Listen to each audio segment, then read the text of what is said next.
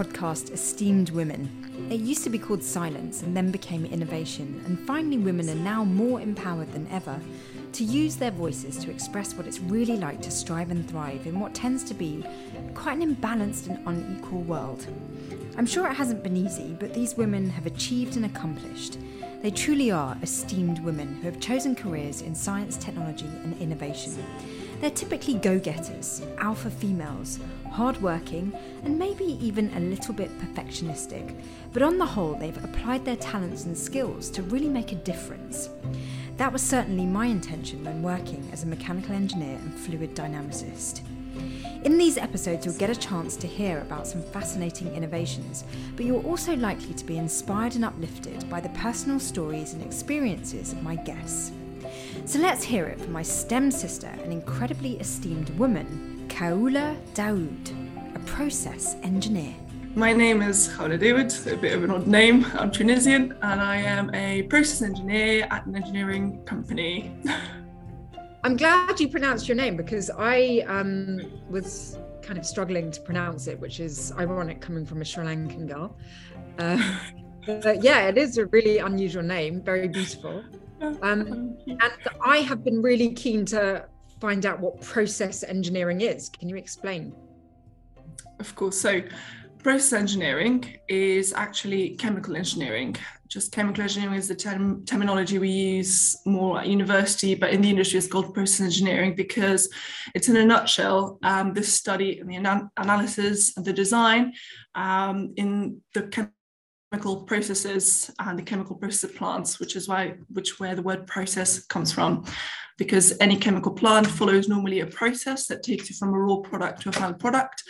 And that whole process is what process engineers end up designing uh, that can expand from um, equipment sizing, hydraulics, fluid analysis, um, software simulation, um, and things like that without going in the deep end. okay, that, that would explain why I don't know too much about it because chemistry for me was such a terrifying subject. Are you an expert? an expert. So, so I'd say chemical engineering starts with chemistry in the first, I don't know if any people watching are more students. So we do chemistry at the beginning of the degree, and then after is more or less more the fluid analysis, which is um, kind of similar to the other mechanic, mainly the mechanical engineering. So we do the analysis of the fluids. But in terms of the chemistry, we analyze uh, things like the chemical composition, the reactions, uh, we size reactors. Uh, we do, so there's a branch, there's a chemical engineering and the biochemical engineering, uh, whether you do organic or inorganic um, chemistry. And I am specialized more in the energy. So I did um, I did chemistry in the first year, but more or less specialized more in uh, petroleum industry and then onwards after to the energy transition industries. But that's the link between the whole engineering and the chemistry in itself is that we get involved in anything to do chemistry wise in the design. So the chemistry is only the first bit, and then after is more or less the development of the fluid analysis from that. Um, are you involved in energy generation after petroleum? Because mm. I'm hmm. thinking that energy generation is going into sustainable solutions. And that makes me think of solar panels and wind turbines. Mm. And actually, maybe even nuclear, which is very chemical. Mm, that's true. So so when I, as soon as I finished university, and it was by complete chance because that's where my first job led me to, I was in the deep end with the petroleum industry. And then I did notice myself the change in terms of the project we were receiving because I transitioned from the first year or two uh, in my career from purely petroleum um, projects, so gas or oil, onto more of a energy transition projects. The ones that I have personally been involved with uh, were uh, the cathodic materials for the batteries for cars, and anything to do with carbon capture and hydrogen. So obviously, because process engineers, we deal with the chemistry, that's true. We get involved in nuclear or in terms of the energy transition, the renewable, sort of more of the renewable side of things, we get involved with the carbon capture, the hydrogen, and the batteries. So anything solar and uh, solar and wind farms involves a lot more mechanical and electrical discipline. Uh, so the chemical, the chemical engineers or the process engineers, we do get involved in these range of project when it comes to energy transition. So at the moment, I am involved with a batteries project. So we're producing the cathodic material for batteries for electric cars um, in the future, which is really booming at the moment, especially in the UK, because funds have been released for the last few years to allow for this kind of project to be progressed. So I have kind of specialized more into these. This has been, I think, my third project in the span of two years that is specialized in this sort of industry. And I find it quite exciting, especially when you're still young, but you're at the beginning of your career. It's nice to find yourself like your feet in sort of a like a new industry because there is definitely um, space to grow in it because other other industries, even nuclear, they have been well established. But these kind of industries, you feel like everyone is learning at the same time, even the senior people, and there is much more space for anybody, frankly, even junior, to progress further up because you essentially learning even at the same time as someone senior who has done traditional energies for 30 plus years or so. So it's, it's it is I'm finding it super exciting. I'm glad I sort of graduated and I started working when all of this has sort of started happening, all these conversations. Yeah, it seems like there is there's a never-ending kind of mm. pursuit mm. to find better batteries. Mm, that's true. down to chemicals.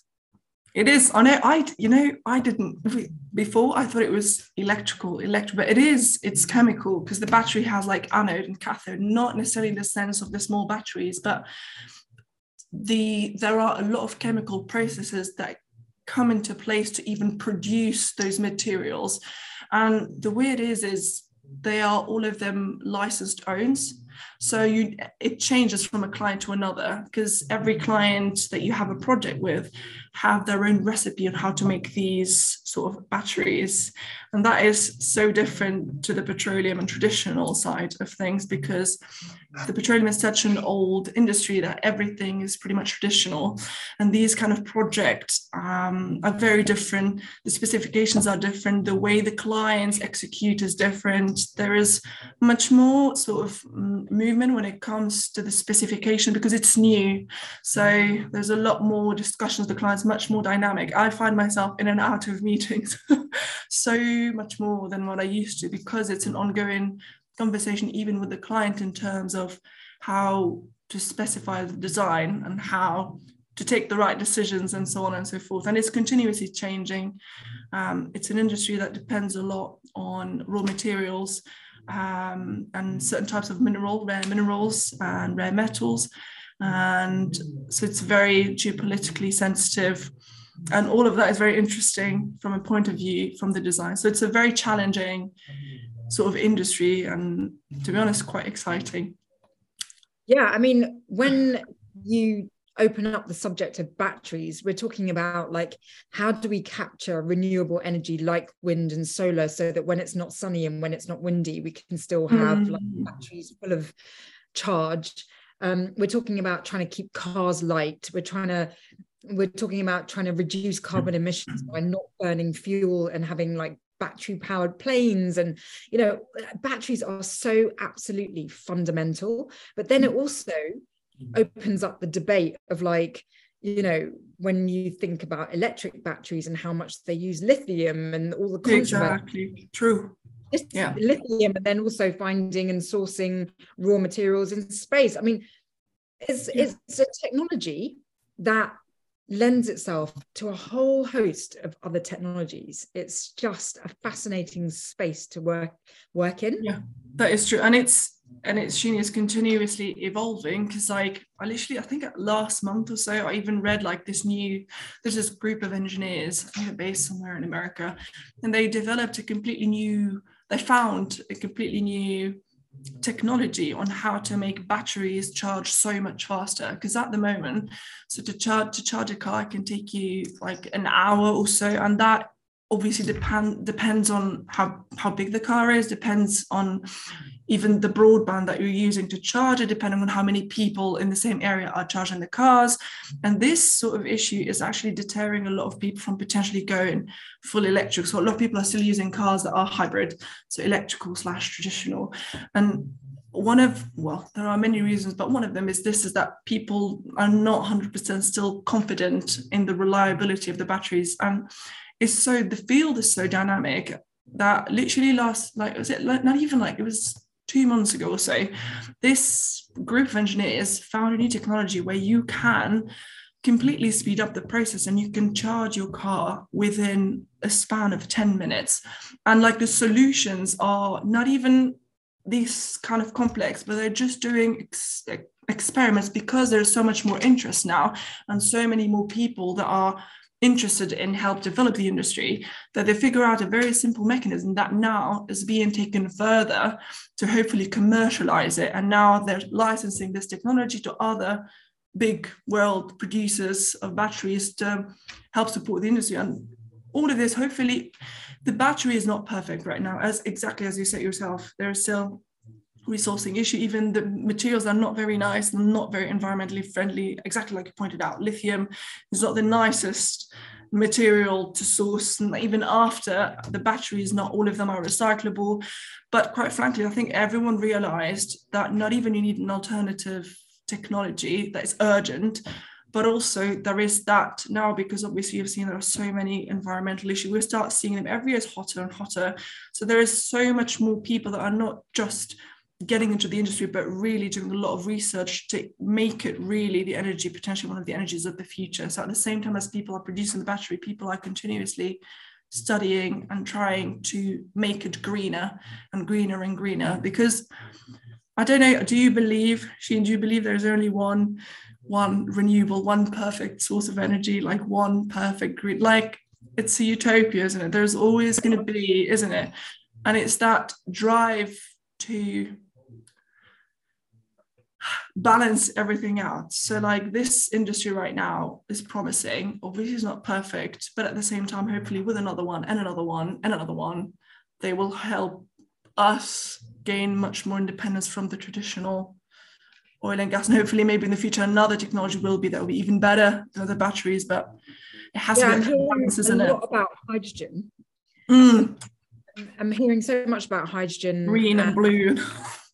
Yeah, and but you know that's why i find battery technology so fascinating because mm. um, there may be all these different ways of generating power mm. but storing it seems to always come back to batteries and yes mm. there can be many variations of batteries um, but it's always back to that thing of like how do we store that energy that we're generating or collecting um, I must say, listening to you, um, I'm excited for you because you really are in kind of like an awesome um, sort of slice of the engineering sector in the sense mm-hmm. that climate change is so topical um, and sustainability is like the hot word in engineering. Like all engineering solutions are now built to be sustainable. And and and hearing you talk about it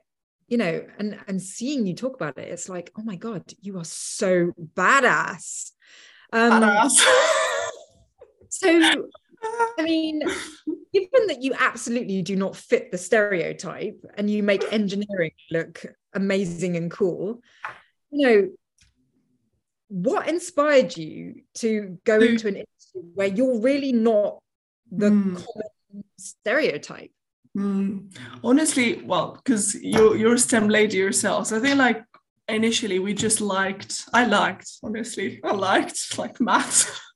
and I just thought I feel lucky that I like as a lot of people don't. And I know it's one of those things that can take you to pretty much a lot of career routes. So like if you like anything STEM, and it's quite, how can I say, I'm not I'm not saying anything special, but it's true. STEM disciplines, STEM modules can take you to a lot of different career paths. So I just initially I just liked, I just found I liked other things, but maths I was like it's you know it's got a good balance. I enjoy it, but also I know it can take me somewhere. And then to be frankly honest, when I had so I'm Tunisian, had my baccalaureate, I didn't at the time. I still didn't know exactly what I wanted to do. Frank, quite frankly, I just knew. I knew that anything STEM could take me somewhere where I could have a career and not just you know it's not just taboo but even from a financial point of view and also from a career progression point of view. And i knew that engineering was one of those career paths. You can do engineering and do a lot of things with it. So it stemmed from i'd say these two things. So i felt comfortable and i enjoyed like more like the maths and physics of things. But i also it was kind of a conscious choice to be like i'd go down this route because i know i don't know exactly what i want to do but with this route i can potentially go to other routes and then when I was at university, I enjoyed it even more and more. There are so many ladies she knew with me on my and even on my course. Yes, I went to Newcastle and I swear we were at least 40% girls. 40% wow. girls. Yeah, yeah, yeah. And a lot of people like this is uncommon, but I think more and more girls, especially I think chem I think mechanical and electrical were very male dominated much more because it's the more traditional sort of disciplines. But chem I remember there was a lot of my, like a lot of my girlfriends did eng with me and a lot of them ended up going like not necessarily energy but like some yeah nuclear and and oil and gas and whatever not but a lot went into like products you know like shampoos and cosmetics and more like the chemistry side of things specialized more like in pharmaceutical products and so on. And i think that is the main reason i and i chose chemical engineering specifically because also from the other engineering. It had the maths, the physics, but also the chemistry. So I was like, okay, that's another thing that I can figure myself out if if that is what I want to do. Um, and then even that's how it started. And then when I got my degree, I went again and, and like a pretty much very, a very global company on purpose because I work in a, a, multinational engineering corporation where we get a lot of project from a lot of different fields internationally. And that was one of the reasons I wanted to go to a corporation that way, because again, it would offer me the chance to even get to know exactly what I want. And it's only been, I've enjoyed it so far. It's been challenging, but I've learned so much. And that is the reason, quite frankly, I don't know if engineering technology will be my forever career. So far it feels like it's the right thing and it came from a lot of smaller decisions. So it's just a message. If some people like oh my god i didn't know i didn't know this is this is and i know and i know a lot of my friends some ha- stayed technical but not doing engineering technical in other aspects. But it is definitely definitely one of the routes engineering is one of the routes that you can build yourself from doing pretty much anything else because yeah, it has the technical skills, Sheeny, which is an achievement to have the technical abilities, but also requires a lot of soft skills. Like it requires you to be able to speak your ideas, to convince, to show confidence in anything you write, anything you've designed. You know this, I've seen. but it is true. And all of those, I mean, you can get them from a lot of other jobs and other, you know, frankly, but engineering is one of those that does sort of equip you with all of those things. And being an 18 something year old i didn't and also i'm tunisian and in tunisia and we have there's that preconception that you have to do something stem which is i know weird because i think in other countries that's not the case but it's regardless of whether you're a boy or a girl it's an achievement to go technical which i know a lot of people end up being surprised but because obviously tunisia is not very stable financially. So the only way for you to have good potential careers to go technical and I don't know medicine or engineering.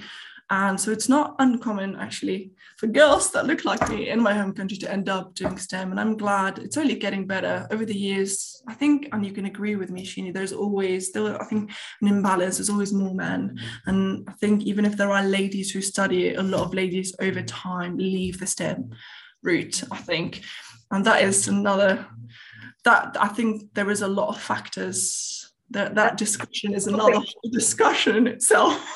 that is a topic that we I hope that we get to within this Sounds hour. Good. um, but so it doesn't sound like um, being in engineering is like this that you're some outlier on the, on the graph you know um, so it's not crazy unusual that you're in engineering but what i would love to know is at work and being in industry mm.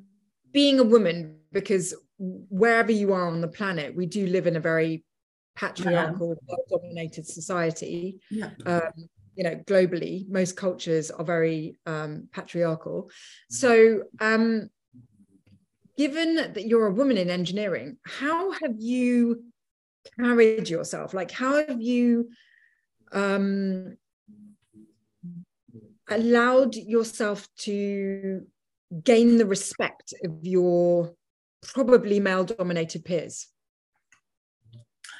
Honestly and thank you for asking the question. When i joined Ashini, there was a group of us boys and girls and i was the only girl from sort of my discipline and even though we all had the similar qualifications, we all had degrees, first, masters, whatever, there is still that preconception that you're still maybe filling shoes that are bigger than yours. I don't know how to describe it. You always feel that because even though I am doing STEM, for example, the boys have always had a natural interest in anything like cars related or whatever. I d- I don't know if it's a, a women preconception, but I always, even though I had my, I knew I could do the job, there is always that feeling, oh, I know he'll get it and it'll take me a bit longer to get it. And that sort of, those barriers that I think, talking from myself, but I know potentially some ladies have this preconception as well is I don't know, we believe that I have to second guess myself much more. Mm. That, to be honest, took time. And also, I think you need to have the right professional environment for that side of things to sort of, I don't want to say be fixed, to sort of develop. I think one of the good thing is my company quite genuinely have a lot of ladies, not just in STEM, but also having leadership roles. So when you see um, another woman who's holding, I don't know, your boss or even your department, my department manager is a lady right now. She's even holding roles in the corporate level. There's a subconscious, I don't know how to describe a subconscious thing that you do. You're like, okay, it's feasible it's really feasible. I remember when I did an internship, it was like ages ago, it was like seven years ago when I was still a student, and the company was all, all men, all men. The ladies had, I think, sales or uh, more like, yeah, sales or HR or with nothing, nothing wrong with these roles. But I remember there wasn't a lady holding technical roles. And when I joined my company, that was different. Even when I was interviewed, I was interviewed by ladies, not because, oh, she's a woman, she gets to be interviewed by women, because that's just how it is. Mm. And then I realized the barrier was essentially personal of like, oh, I don't know how to describe it. Oh, can I do it? Can I? He knows. And that, to be honest, went away with time because you realize you really can do it. You really can do it. You can there's this common uh, saying, I think it started in America, uh, in Australia or New Zealand. Mm. If you can see it, you can be it. Exactly, and exactly. Like I come every day, and like my colleagues, like I was stuck in a meeting all day, super super intense meeting, and in the room there was three women and one boy. We he, we he was outnumbered, and we were all three process engineers, ladies, and our colleague was was a man. Not nothing to say. All women are like I like to think that we're all equal. I'm kind of sometimes against saying, oh, let's have an all female team, or because even that kind of saying, I feel even, I don't know, segregates women more. Like there's no, I'm just an engineer at my company. I don't want to be thought of, oh, a lady. I'm just an engineer. Frankly, even with my name, some people, because they're not familiarized with it, they call me sir or something. Like if I'm working internationally, and I kind of I don't really care because like on paper I'm a person I'm, I'm, an engineer. And that's what I kind of tried to work on myself to get to. Like I'm not I'm an engineer. And then another thing is aspect I suppose just showing your feminine side. So like when an a male dominated office, I think sometimes we women we tend to not be too feminine, some not in a conscious way. I'm not going to be too feminine. I don't I'm not going to wear heels. I'm not going to because I, I just wanted to think that I'm serious. But it's nothing to do. That it's not related. It's not at all related. Even if people have certain preconceptions, it's time to make that change. Like an engineer doesn't look this way for force people to think that they can do their job the proper way, if that makes sense. All of those things have been a learning curve. But and it still is, still is a learning curve. And yeah, I'd say it's a combination of yourself and also the environment you're in uh, and how much you're feeding into that environment. Because changing your behavior also shows to other women how it's best to be, how it's best to act, all that kind of stuff. That's how I think, anyway. really, I really understand what you're saying. Mm. Um, and I'm so happy for you that you are really aware of mm. those um, potentially negative thought processes that some mm. women go through of like this idea of your awareness of self-doubt even um, without realizing like literally sometimes without you realizing yeah. Until like like we're having this conversation me and you. Some people need conversations like this to even be like oh oh yeah because it's been going on for so many years that it's just for you the way to be. Yeah. But it's it's great that you are aware of it because by being aware of it you can catch yourself if you are ever slipping into self-doubt. Um i slip into self-doubt all the time and i've been aware of it um, for a long, long time. But sometimes you just have habits, you know, you kind of slip yeah, into absolutely. a role that you've been raised with, where, absolutely. you know, for example, like I apologize a lot. Mm-hmm. And then I'll catch myself and I'll be like, why am I saying sorry for um, demanding that I get paid a certain amount? You know, you know, I only realized, realized this recently, She this saying sorry so automatically that we shouldn't. Yeah. And I think it's still taboo, but we shouldn't because I don't know, I feel it's all in subconscious. Like it makes people think that you're, but no, you don't. You apologize when you need to, but you don't need to over. Yeah, yeah, yeah. I mean, over the decades, because I really am that old that uh, decades, um, over the decades, I have seen people, women, mm. change their approach to how they present themselves at work. Um, so early on in my sort of engineering days, um, I saw the very, very few women that were in senior positions at work mm.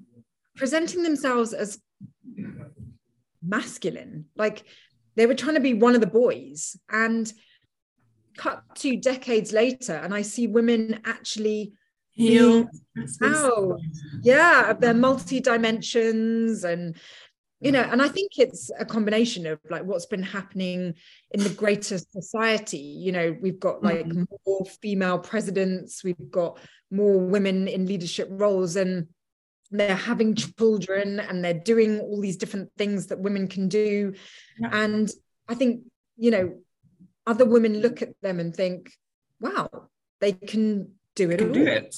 Yeah. yeah. Yeah. So where do you sit in that sort of like um plan for yourself in terms of because women have many dimensions and mm. being in a very male dominated industry has meant in the past that you have to compromise mm. where are you compromise so very interesting this is another very interesting topic because I feel even the things we're ready to compromise on change even with your age. Like the things I used to feel it's okay to compromise on, not anymore now, and probably will not be in five years' time. Like what? So, like what? like I don't know. To be honest, even the same, I like to have a good work-life balance. To be honest, I remember when I when I was at university and when I started work, that kind of slipped. I was like, you know, I need to prove myself. I need to, you know, because the more you prove yourself, the more you get the right opportunities, the right, that you perceive them at the time to be right. And you're ready to compromise on things. They were compromises at the time. They were like for you made a choice. And I feel now I'm not like that anymore. It's so important for me to have that good work-life balance. And I think it's sad that it took I took me the pandemic, to be honest, to realize it. Um, but that is a compromise that I'm not ready to not compromise on. So like yeah. let's see, I, I and it's funny because obviously the more you progress, the more you have like workload and more responsibilities, and you have to be held more accountable than you used to. But it's so important. I used to, for example, Shini, if I don't know, it's the Friday, I've done my hours and everything. I would still after work stress about, oh, I should have done this, should have done this. Now I'm able to do that complete, honestly, complete disconnection. Like when I finish work, that's it. Like, yes, my job, I'm happy. I'm happy to be the work the worker that I am. I'm happy to be the colleague that I am. But outside of working hours, I'm not a colleague and I'm not an engineer working at X. I'm not. I'm other things. And that kind of barrier, I don't know if it's a ladies thing or not, when I started, when I, when I was studying, when I started working, that barrier was very blurry. And I feel like there's a certain confidence that gets built over time that allows you to sort of make that barrier bold, that line much, much bold, bolder with time. Mm. So that is, and that is something, it's just funny, Shini, because when you start, you don't have as much responsibilities but yet you let work slip more into your personal life. But then the right thing is the more actually, the more it gets intense, the more it's important to have that barrier. And that's always my homework. it's been my homework since the pandemic. It's tough. Honestly, it's tough because I don't know, as you, exactly as you said, like women, I don't like to say, oh, as women, probably some men do, where you just feel like you can always do more. Like I feel it's not just a women thing. There's I think a bit more for the ladies. We we compare yourself in a not very justifiable. Oh, he's doing more, or but it's true. It's for everyone. That kind of barrier between work and life has never been more important, especially after the pandemic. So many people got laid off of their jobs, lost their jobs, lost their businesses, lost the corporations and the companies continued on, but people lost their jobs and it's that highlighted for me that I didn't want, to be honest, compromise the personal to the work. And I think those kind of barriers only make you a better engineer, like an engineer in general, who can sort of separate those things, can only be a better engineer. So that's where I stand. work in progress. work in progress. I find that the older I get, the more mm kind of look at um, i'm more self-reflective mm. um, and i kind of um, you know i i look at the bigger picture, picture. Mm. I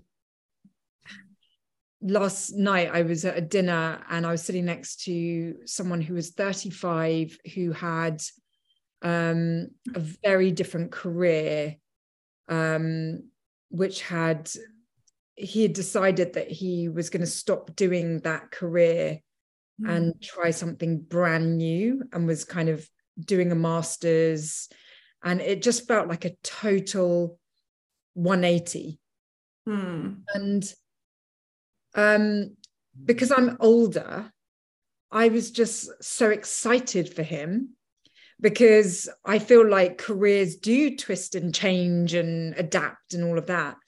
Um, yeah. But at the time, there's so much um, lack of experience, lack of confidence that comes with a lack of experience, yeah. and also like an uncertainty yeah. of like life choices and right and wrong and and all of that. And and i do find that the older you get the more you are able to zoom out and just go it's part of life's tapestry. Oh, totally. But when you're super young um like a new graduate or making decisions on whether to take a stem career or not like you just think you just feel it's one way. It's just yeah. one freaking highway. Yeah. You know that with that said mm. it is kind of one highway when it comes to say motherhood Mm, mm. Like what are your perspectives on that whole aspect of being a woman? Mm, as in, that is super, you know, it's a topic that comes up a lot with my girlfriends. I mean, it's men don't have to do this. For men, it's, and I'm not saying all boo man, not in a very objective manner. They don't have to compromise on that, okay? They can have kids, and that does not necessarily impact their careers. For women, we have to choose whether it's going to impact or not. Okay, so that sort of unfair choice, it isn't un some people consider because we're not 100% equal with men when it comes to that. We have to compromise on that. And I found it interesting because a lot of women have different opinions when it comes to that. Some women decide to take a step back completely and focus on motherhood. Some women decide to try to fully take care of kids and not change anything when it comes to their career path. Some women decide to do a completely different career that allows them much more flexibility. Some women decide that they don't want to have kids. They sacrifice that sort of need, natural need for the careers. And I think I'm so I'm 29. I'm around my 30s, and it's a topic that comes up, I think, even in the discussion with my friends on what's the right thing. I don't think there is a right thing. I think it just needs like planning. I think every lady owes to herself to really think about that beforehand and think, you know, understand that if you decide to have kids, then there are changes that might be happening. And it's a different discussion that you have with yourself because sometimes that entails breaking a dream that you had or an idea that you had you would be at. A lot of us thought we would be with kids at 20, 25, 27. You realize, oh, you're still trying to figure it out in your 20s. Yeah. You get to your 30, like, oh my gosh, I'm starting to make it. No, I don't want it to stop because I've just started to make it. Yeah. But I think, I think, thankfully, because it work has been become more digitalized. A lot of women now have been able to accomplish that by doing working more online going more contractor developing like side hustles and things like that. And i think we're so lucky when it comes to the options that we have now where before we didn't. Um, and there are more companies that are much more women friendly. So even if a lady goes for her maternity leave when she comes back, that does not compromise necessarily her career progression. Some companies, you know, they take a, if a woman goes out for maternity leave, then when she comes back, she's not as good as she used to, she's lacking practice. And I think that is where the real work needs to be done. And I think different companies do things differently. Um, but there's no right answer. There is no it's I don't know a discussion that every woman needs to have with herself mm. right in terms of it's so it's so listening to you and and speaking you because um like the best engineers i know you have such a clear thought process mm. um it's just so logical and clear and just oh i just you were a good listener you're a good well, listener Charles. so really, really happy for you, by the way, that you are 29 at a time where society is really embracing uh, mm. the role of women. Mm. Um, because, you know, you are doing something that was traditionally reserved for men, and you're stepping into that traditionally masculine territory but you're coming with you're you're you're stepping on that territory with a kind of empowerment mm. that um, only comes with an allowance to just be yourself like you're not i don't hear you trying to shove yourself mm. into certain categories or molds or templates I think it's like tough to do that. I think it's much easier not to. right? It's much easier not to. Because when you stuff yourself into like roles, you almost need to learn by heart what you should and what you should not do. And you're just in this automatic sort of way of doing things. And then one day you realize, oh my God, what have I been doing my whole life? So I think that it's much harder to do that. And I think a lot of people sometimes don't get to that lucky place of spotting that they're doing that. They don't realize that they're doing that. And I think how come you're not doing that? Because a lot of hmm. people do do that. How come what mm. stopped you from doing that? I think I'm honestly just I try as much as I can to be in tune with myself, realizing that what you thought was right two years ago might not be right two years from now. And having that continuous checkup with yourself to be like, okay, am I still enjoying this? where do I want to go with this? Am I not? I think a lot of people talk about happiness. I don't like because happiness is not like, oh, am I happy doing this? I think it's much more of is it aligned? What do I want to do with this? What is it doing for me? This job or what? And it comes with anything with life, job, choices, partners, whatever, whatever it is, is is it working for me? And it's feel this question is super easy to ask ourselves, but super hard to answer because a lot of people they can they can ask, "Oh, is it working for me?" But then, "Oh yeah, of course it's working for me." And sometimes it just takes that. Sometimes it's sad. It's triggered by I don't know someone reaching their breaking point. Sometimes it just reach I don't know affects someone's mental health. It affects. Sometimes some people need those kind of triggers to get to that sort of realization. Um, and as far as I am aware, what helps me is to be honest, to always think, where am I going? Where am I going? Am I going where I want to go? Do I know what I want to go? If I want to go A instead of B, okay, why do I want to go to A instead of B? And if I want to go to A, what should I do to take me to A? And like these kind of things with yourself and also the conversation with the right people. I feel lucky all of my friends were kind of at this similar age, doing different things, which is nice, but similar age. And these conversations come up often. And I feel I dropped the mental health, but it, it, there was a time where it affected my mental health for me to make change if I can say. And I think we are at a point, I think everyone must have some point been affected within their mental health, but now it's become much easier to talk about it, much less taboo. But I got to a point in the past where it affected me when it comes to my mental health. And since then, I decided I need to be actively checking on myself, if that makes sense. I'm not saying it works every time, sometimes it doesn't work.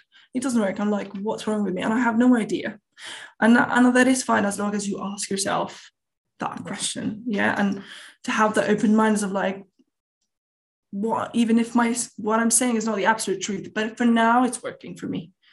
Does that make sense? And to just be gentle with yourself. Like i feel and i think this coming back to the women we tend to be super like have the imposter syndrome. A lot of men are like, oh no, but it is true.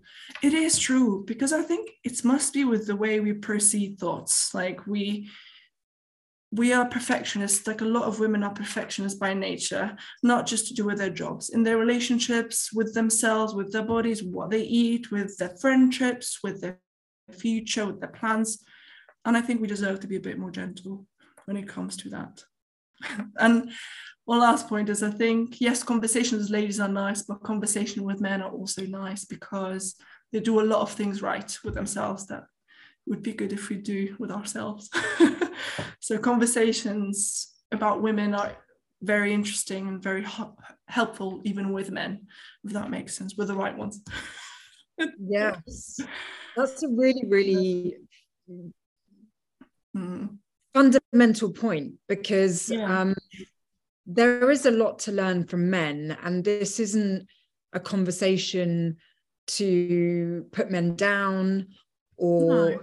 you know i hear a lot about the importance of diversity mm. in work and in your life not once have i heard any kind of message that women are more superior or men are more superior or anyone's superior i i just really see you embracing um, inclusivity Mm. You know, everyone's included.